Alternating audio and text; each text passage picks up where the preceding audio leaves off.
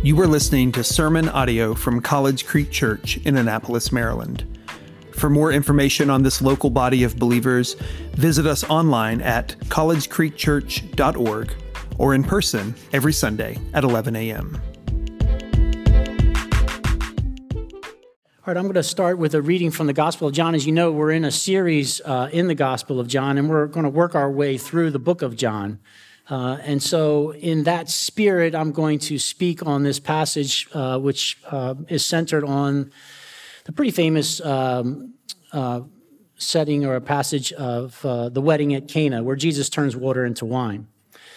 Uh, but the story itself doesn't just, in my mind, doesn't just sit alone in and of itself. that it really needs to be um, understood in the context of, of, the, of what's been happening in the story so far. You could certainly look or dig into the passage itself uh, and study it. Um, one of the recommendations I would have uh, to you um, would be uh, Tim Keller has a, um, a sermon called uh, uh, Lord of the Wine, I think it's called. Uh, and you can download that on YouTube, and, and you could get more into the, the details of the passage uh, and get a lot of great Old Testament references in there and, and just go deeper into the passage itself. But we're following a linear progression, and so I'm going to sort of stick uh, with that uh, today, and I'm going to begin by reading uh, a section um, that actually Isaac is going to preach in next week. So I was supposed to preach next week, and he was going to be here today and I wish he was. so I'm going to read just a portion of uh, what he's going to speak on. I'm not really going to speak much about it, but uh, I do think, again, this to really grasp what's going on at this wedding in Cana, uh, we want to start here with the uh, calling of the disciples.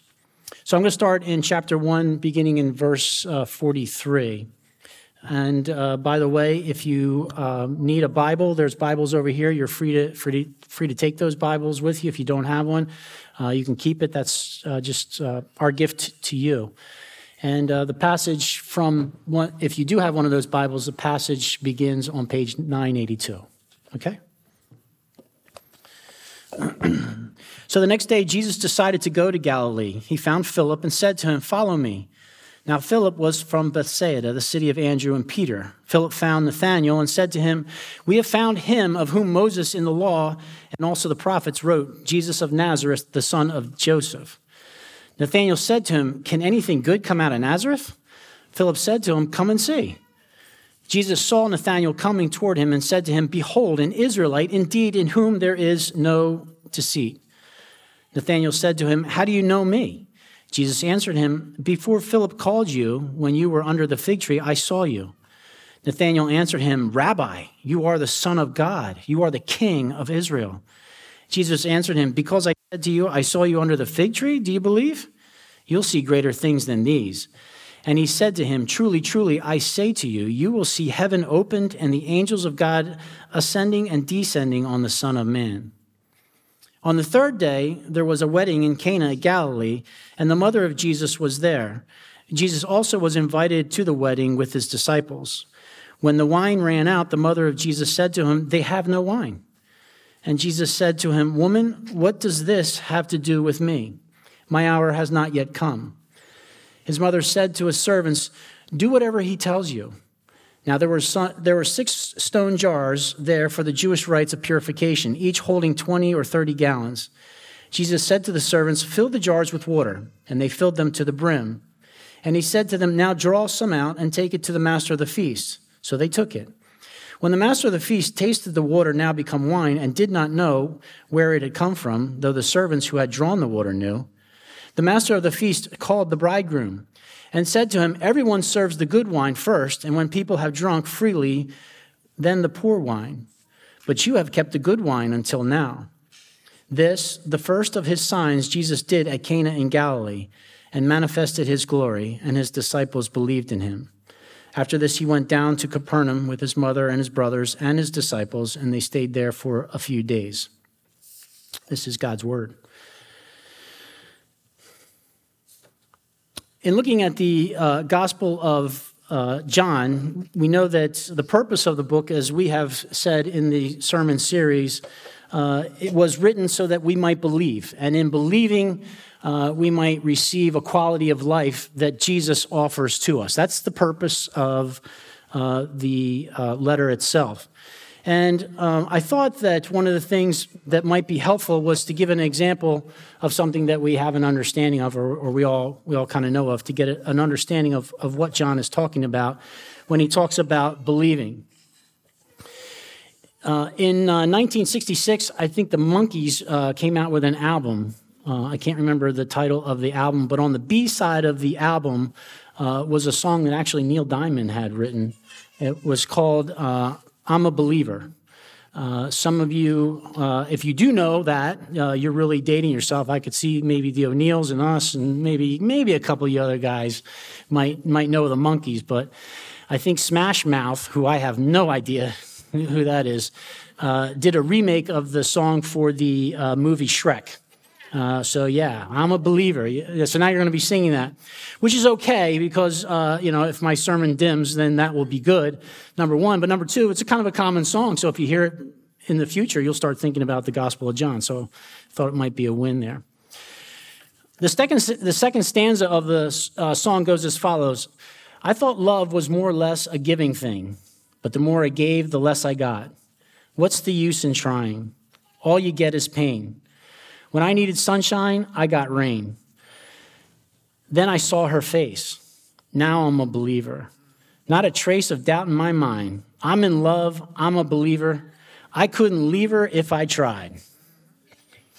So the singer here at the beginning uh, of this of the song uh, is rather cynical and skeptical about love. I guess he might be jaded. I don't know, but he's got a pretty negative view about love. In a sense, he's saying it really doesn't exist.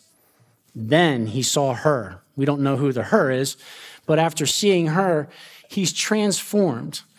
He's transformed so utterly and so completely that he he's, makes the declaration that there's no going back. His life is now utterly changed by the glory of this woman that I guess that he has seen.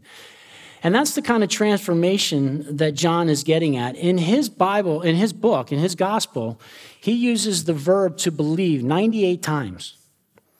The other three Gospels, Matthew, Mark, and Luke, combined only use the verb tense 30 times. That's less than a third of what uh, John is actually doing uh, in, his, in his Bible.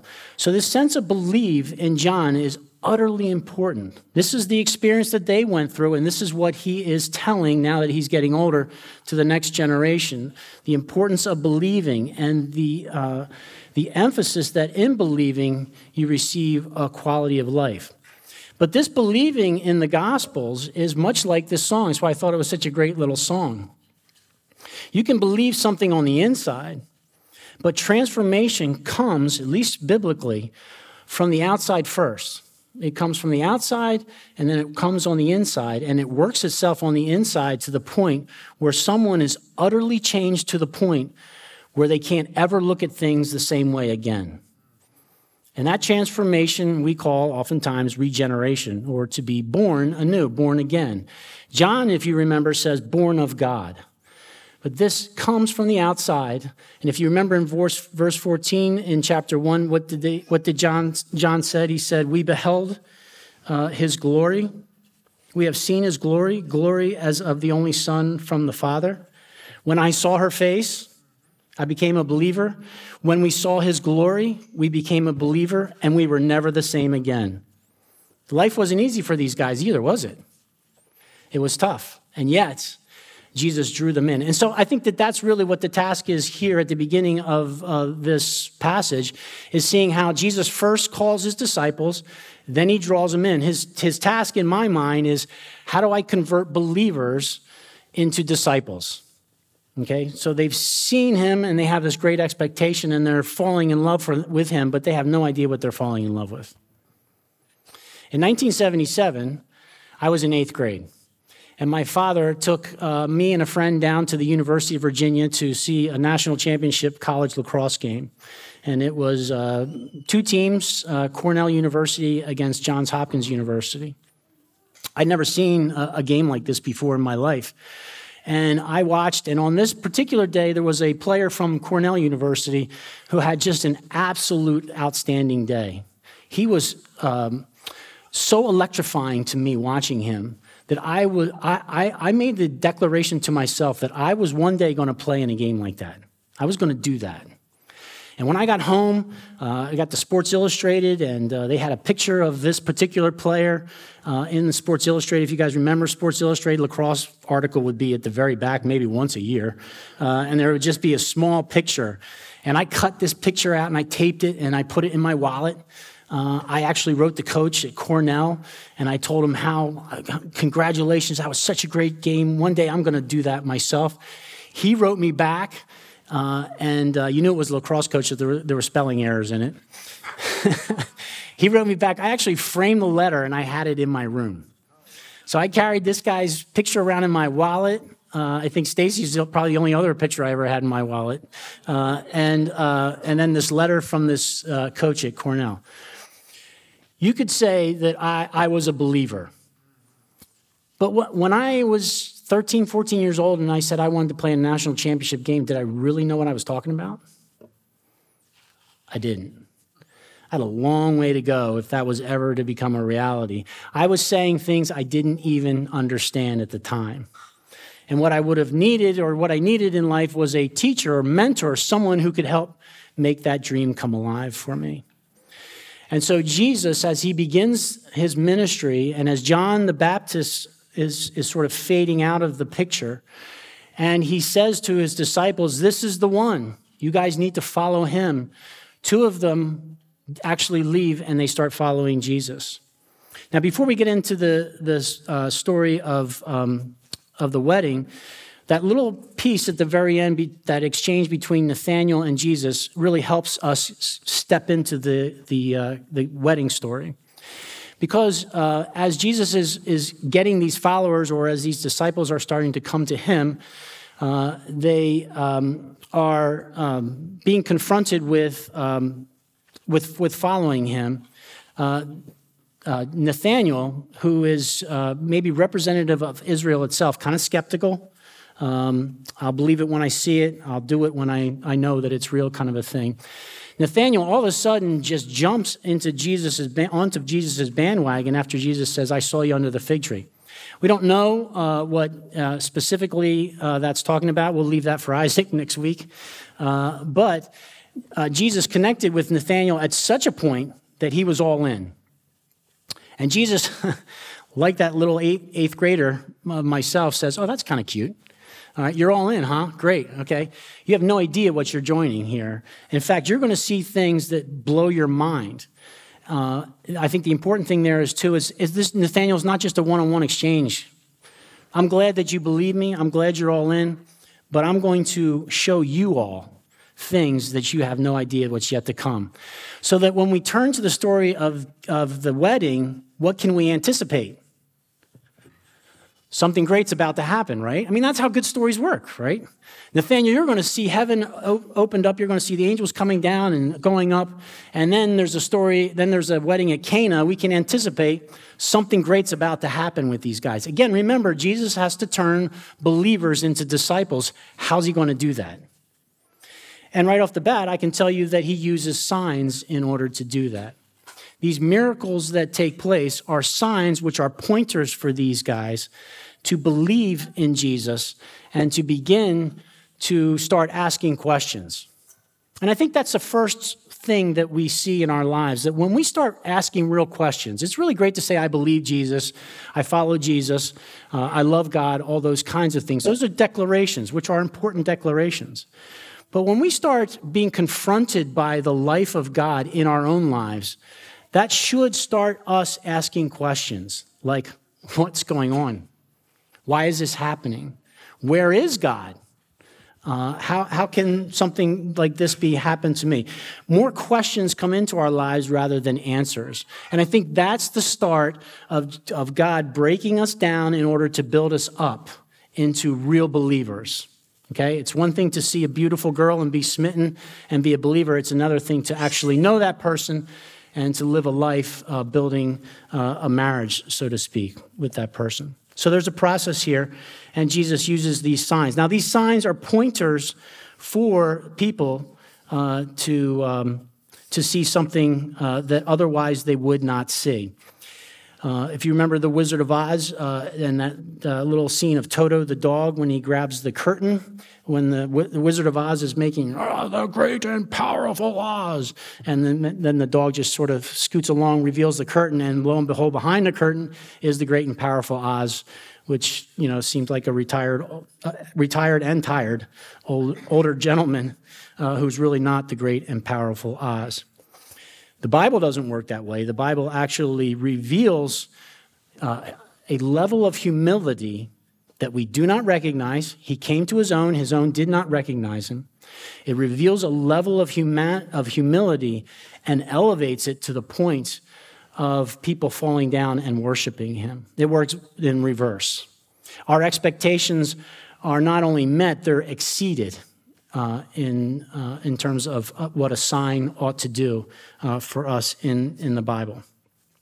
Okay, so let's look at the wedding. Three things about the wedding that I want to look at. Uh, the wedding itself, give you a little bit of background, then the dialogue between Jesus and his mother, and then we'll look at the, the miracle itself before we end up with what this all might mean. There is no rejoicing save for wine. There is no rejoicing save for wine. That was a, um, a saying of the rabbis at the time uh, of the intertestamental period when this was t- when this takes place. Wine was central. It's kind of like having a tailgate. Uh, at the uh, Ravens game, uh, you know, there's certain elements that if they're not there, it's kind of it's not a real tailgate. Like, yeah, we went to that tailgate, but they didn't have, you know, they didn't have beer, they didn't have ribs, they didn't have chips, guacamole, whatever it is that they need. Uh, without those elements, there's really nothing here. That's essentially what they're saying. Now, in, in, that, in that time in the ancient world, there wasn't a whole lot of, of stuff that was available to you, but wine was central. It was really uh, a part of the, of the party, but it was symbolic for Israel as well. It symbolized sort of the fruits of God's people, uh, the goodness of God's people. It would also uh, make reference to, to God Himself, who, when you taste, He is good right? So to taste God uh, and to see that He is good. Now, the wedding in the ancient world would begin probably about midweek. Uh, apparently, if a woman was a virgin, it would start on a Wednesday, and if she wasn't, it would start on a Thursday. If she was a widow, then she w- it would start on a Thursday. And what would happen is the wedding would take place after sunset. The guys, the groom and his uh, and his buddies would come uh, by torchlight down to the bride's home, come and get her. There would be all kinds of singing, rejoicing, speeches, etc., etc. And then the party would proceed back to the bridegroom's house where there would be an elaborate feast. And um, that feast might go on for a couple of days.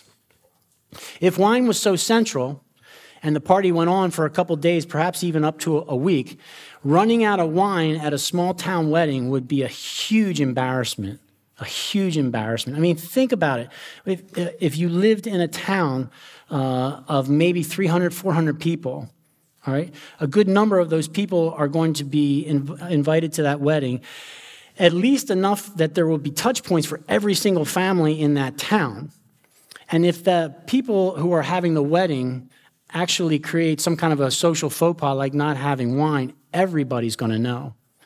You're going to be a social embarrassment every time there's a wedding in the town, they're going to talk about, well, I hope it wasn't, I hope it's not like the Steins wedding. You know, they ran out of, they ran out of wine. That was, you know, three days it was great and two days it was unbearable. So every time you're just going to be used as uh, sort of the butt end of something. It would have been a bad omen in a sense of like a, a bad, uh, what people would call bad luck for, for the uh, family, not only the family, but also for the young couple getting married. It's not only social embarrassment, but maybe a sign of bad luck uh, at, that, at that point in time. Uh, not only that, but apparently in certain cases, you would be liable uh, for running out of wine. so not only the social embarrassment of it, but then you can get a lawsuit uh, on top of it. So it was truly something that you would want to uh, avoid at all costs, that, that kind of embarrassment. And of course, putting on uh, faces is, is really important in the ancient world. Well, anyhow, at some point towards the end of the wedding, again, the, the, master of the ceremony says when everyone has drunken their fill, so we know it's probably towards the end of the wedding, they run out of wine. And Jesus' mother makes mention of this to Jesus. Now, I don't want to get too much into the dialogue of uh, this, this section because I don't think that the dialogue really holds uh, the meaning of the passage itself. I also believe that when a mother and a son are talking, there's a lot going on there that you don't necessarily know, even if you're watching. You know, my I just in observing my own uh, wife Stacy with the kids, she can have very private conversations in a public atmosphere, and I might not really know what's going on there, you know? So there's a lot going on between Jesus and his mother. I believe that they're on the same page. I've read some, some commentaries that want to make much of Mary and Jesus putting her in her place. It really seems very inconsistent uh, to me, not just uh, on a social basis, but by virtue of the fact that her uh, last words are go and do what he says, do whatever he tells you, is an indication of the kind of reaction that Jesus is always looking for from people. I really believe that whatever their exchange was between the two of them, that Jesus was pressing her or goading her on to make the declaration of faith, which in fact she does make at the end. Do whatever she, whatever he tells you. No, no, don't think about it, just, just do it. And for her to do that right in front of the disciples who Jesus is trying to bring along from believers to disciples, what a marvelous example for, for them to actually watch. I don't know if that's how it went, but I would say that more of that kind of setting is probably more consistent with Scripture in and, in and of itself. Stacy and I had a, a friend in uh, high school. I don't know whether any of you did or not, but he used to call his mother Ruthie. Uh, and uh, for Stacy and I, coming from families where if you called your mom and dad by their first name, that was probably like a bar of soap or something in your mouth. That was, was not a smart thing to do. It was considered very disrespectful in the uh, social climate that, that we had uh, grown up with. But after a while, it was just it was it was a term of endearment between uh, my friend Chris and his and his mom. It, we didn't think we didn't think a thing of it. Have an archaeologist dug that up 2,000 years from now, he'd say that the, the son was very disrespectful and probably got whatever he deserved. But that wouldn't have been true uh, in, in terms of the, the time uh, of, uh, that it actually was happening. All right, so the miracle itself. It's a little bit over the top, don't you think? I mean, there's probably a couple days, it's a small town wedding, and he produces about 150 gallons of wine. That's 1,500 pounds of water. That's like 180 gallons of, uh, of wine that he's produced uh, for, for this wedding. It's a little much considering uh, what's, what the importance of it is. Um, but I think that the uh, we well we do know that the uh, reason for the miracle itself was to manifest not only his glory but so that his disciples would believe. And so there's a, there's a level of uh, manifestation going on here, I guess I would say, that becomes important and that leads to believing. And that's, that's what's really important as far as the miracle itself goes. Um, yeah, I don't have my notes, so I had a couple other things about that that I wanted to, uh, to point out to you uh, about the, uh, the miracle itself. Well, it does, it does point uh, to Jesus having uh, utter control over uh, the things that are the elements of the earth. And I would say that that points back to the beginning of John's gospel, where he said, "All things were made through Jesus, and nothing that was made was not did not was not made except by Him." That's not as eloquent, but that's essentially what he's saying. So we would expect that what we're going to see in John's gospel are those kinds of things, and that's exactly what Jesus does. He turns water into wine. That's a lot more impressive than telling Nathanael that he said something under a fig tree. In other words, Jesus is showing us what he said he was going to show his disciples. You're going to see greater things than what you than than my, my saying something uh, kind of tricky to you. And he, in fact, actually does do that, and it produces belief. Now, I'd like to contrast that with the uh, passage that, um, well, not contrast it so much as to support uh, with the passage from Second Chronicles that Frankie Frankie wrote, which I do apologize uh, to Frankie for making her read that. You did a great job. I don't know whether you know this or not, but there weren't a whole lot of great kings uh, in. Uh, I don't know if there were any great kings in, in Israel. Were there? Bruce? maybe, maybe one or two. It wasn't a handful. In Judah, there was a couple. There was uh, certainly some good kings, but all in all, you had a lot more bad kings than, than good kings. Jehoshaphat in this story was a good guy. He was a good king. Uh, and I would say that that makes all the difference in the world. Because Jehoshaphat's the kind of guy where water is transformed into wine in his life. And I'd like us to start thinking about the importance of seeing water turn to wine. If, if you're a follower of Jesus, you, you should know what I'm talking about. Maybe not specifically what I'm talking about, that would be my fault, but you should have a sense of what I'm talking about. You should be used to seeing God doing things in your life that you otherwise would not expect to happen had you not relied on Him. God should start to be knocking down some doors and He should be coming through for you and He should be transforming circumstances in your life as you start to trust Him. If you're not seeing that, you want to hang in there and be steadfast and faithful. But over time, as you uh, uh, do the things that you should do, which we'll talk about in a second, you should be seeing God moving in your life. Life is hard. It's very disappointing at times. Our expectations are rarely met.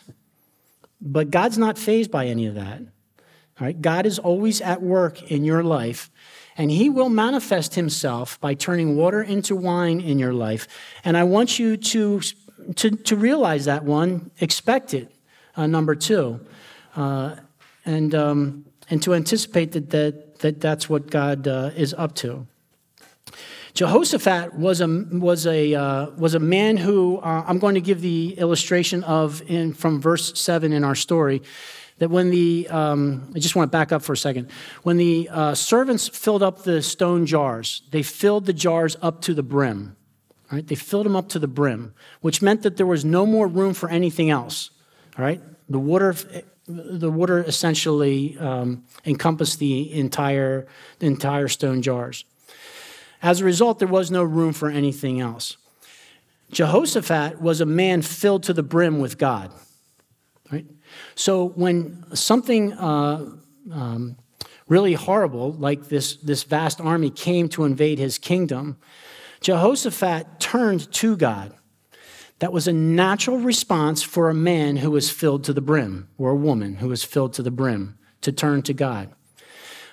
I'd like you to note that Jehoshaphat had a very impressive army in and of itself, and he himself was considered a strong military leader.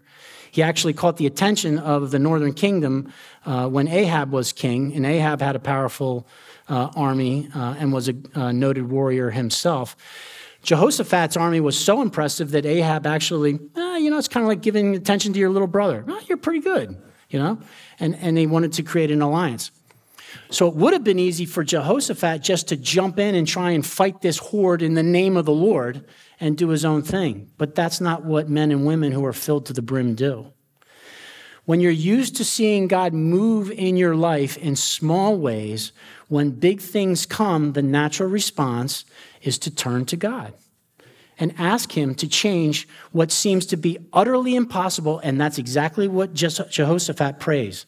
This is an impossible circumstance. And this is a guy who's a great warrior and has a great army. And he says, This is impossible. I need to hear from God. I need God to transform this situation. And God, in fact, does transform his situation. Now, let me encourage you. Isn't it typical that this kind of event would be found in the Bible? Like, that's not our lives, right?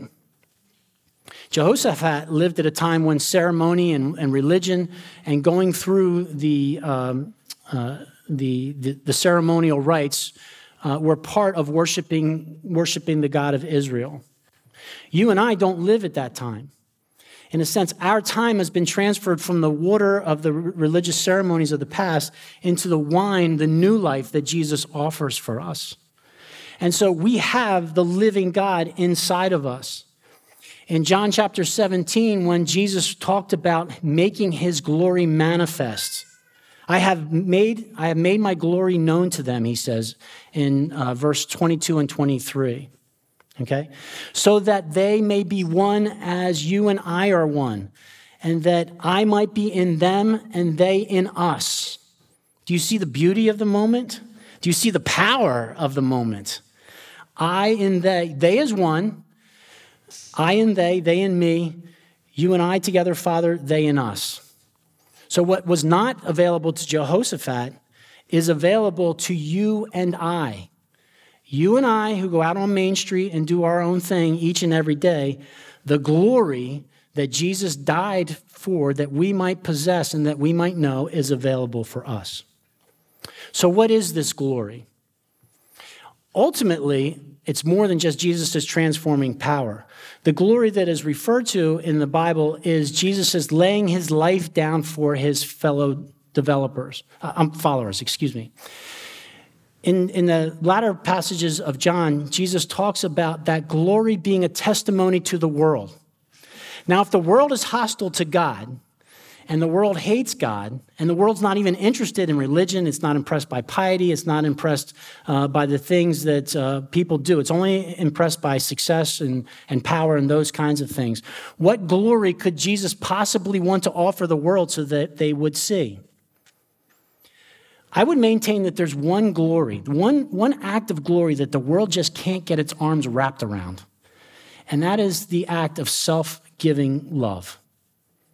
When we give away ourselves, when we give away power, when we give away pride, when we give away success, and instead we genuinely work on behalf of other people, we sacrifice for other people to see their good, the world still scratches their head at that. That makes just no sense. There's no profit in that. Why would you do that? And yet the world will not condemn that. It just simply scratches its head. Maybe some cynics will laugh at it. But for the most part, that is the gospel message that is the hope of the world. The world can still see that, identify, identify with it, and if it receives it, there is hope for all who do. But for those who reject it, it's really, it is the last hope. Okay? Uh, one final point I'd like to make. we just came out of Christmas time. Um, so we have this great nosebleed uh, verses here in the beginning of John's gospel. He, in the beginning was the Word, and the Word was with God, was uh, with God, and the Word was God. Nothing was made that was not made by Him. Blah blah, uh, not blah blah blah, etc. etc. It's pretty high stuff, pretty lofty stuff that you and I are given advantage to at the very beginning of the gospel. You and I have what the disciples don't have at this point. We got a nosebleed understanding of, of who, in fact, Jesus is. Isn't it interesting that this King of glory comes in such obscurity? We just went through a little town of Bethlehem uh, the last couple weeks. When the King of glory steps off his throne and comes to earth, he comes in obscurity. Only a group of shepherds recognize uh, what's going on here uh, on that silent night, as, as we say. He grew up in a peasant family in an obscure little village, Nazareth. Can anything good come from Nazareth? You know, um, his parents were poor, he was poor, uh, kind of a thing. In this wedding, actually, uh, if uh, his disciples, in a sense, represent Israel, John says, You know, I came to uh, testify to Jesus, John the Baptist, I came to testify to Jesus. Uh, so that Israel might know. And if these disciples, in a sense, represent Israel, at this wedding, Jesus transforms 150 gallons of water into wine, and only about four or five of his disciples know, well, only about four or five uh, disciples are there uh, and know what is going on. You have his mother and the servants, and that's it. Maybe a dozen people know what's going on. The rest of the people have no idea what just happened and they are the beneficiaries of the goodness and of the grace of God, and they even take credit for it. the bridegroom, you know, the master of the feast says, This is unbelievable. I can't believe you've given this wine. He goes, uh, Well, you, uh, you know, I got good taste in wine. I don't know. he has no idea what's happened, but he's not going to he's not going to disavow it. If God is so obscure, all right, if God is so obscure, doesn't that make you a little uneasy? that you might be missing him more often than not in your life and in my life? God's always at work. He, he, he's, the, he's the light of the world. He, he gives us life. He's the author of life. He holds all things together. I mean, you could go on and on if you draw, start drawing out New, New Testament passages about the mightiness of God. And yet he is so quiet, so unassuming, and so humble. Good heavens, it would be so easy to miss him when he is, when he is uh, acting. Do you see how important it is that you fill yourself up? That you fill yourself up with God so that you can see when he makes himself known how many of you, when, when you know that God has acted in your life, you really can't even tell people what just happened in your life because it's too hard to explain? You, you think about, well, you know, I, I, I, never mind. I just know he do, I just know he did something. And then if you do tell a group of people, particularly people that aren't believers, they're like, well, that's kind of whatever, you know? But that's how God works. We have to be reading our Bibles. It's the playbook. It's how God speaks to us. All right? We have to be in fellowship with one another. We have to be a church. Even if we can't stand each other, we got to be here. And thankfully, that's not, not the case with our, with our church. But we have to be in fellowship with one another. We have to love each other. We have to care for each other. We have to take care of one another. We have to worship God. That's how Jehoshaphat won the battle. When they started worshiping God, immediately God sends confusion into the camp and things begin to change. We need to be praying people. Okay? We need to be doing these little things.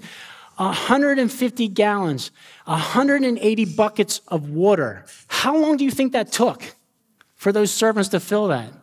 And when they were out of wine, Jesus says, go, go get water and put it in the jars. What sense does that make? It makes no sense at all. And it must have taken hours to go out to the well, bring back water, and fill up these jars. It takes time for this to develop. But, brothers and sisters, we need to be about filling ourselves to the brim so that when God is on the move, we're ready to receive what He has. And we are genuine believers.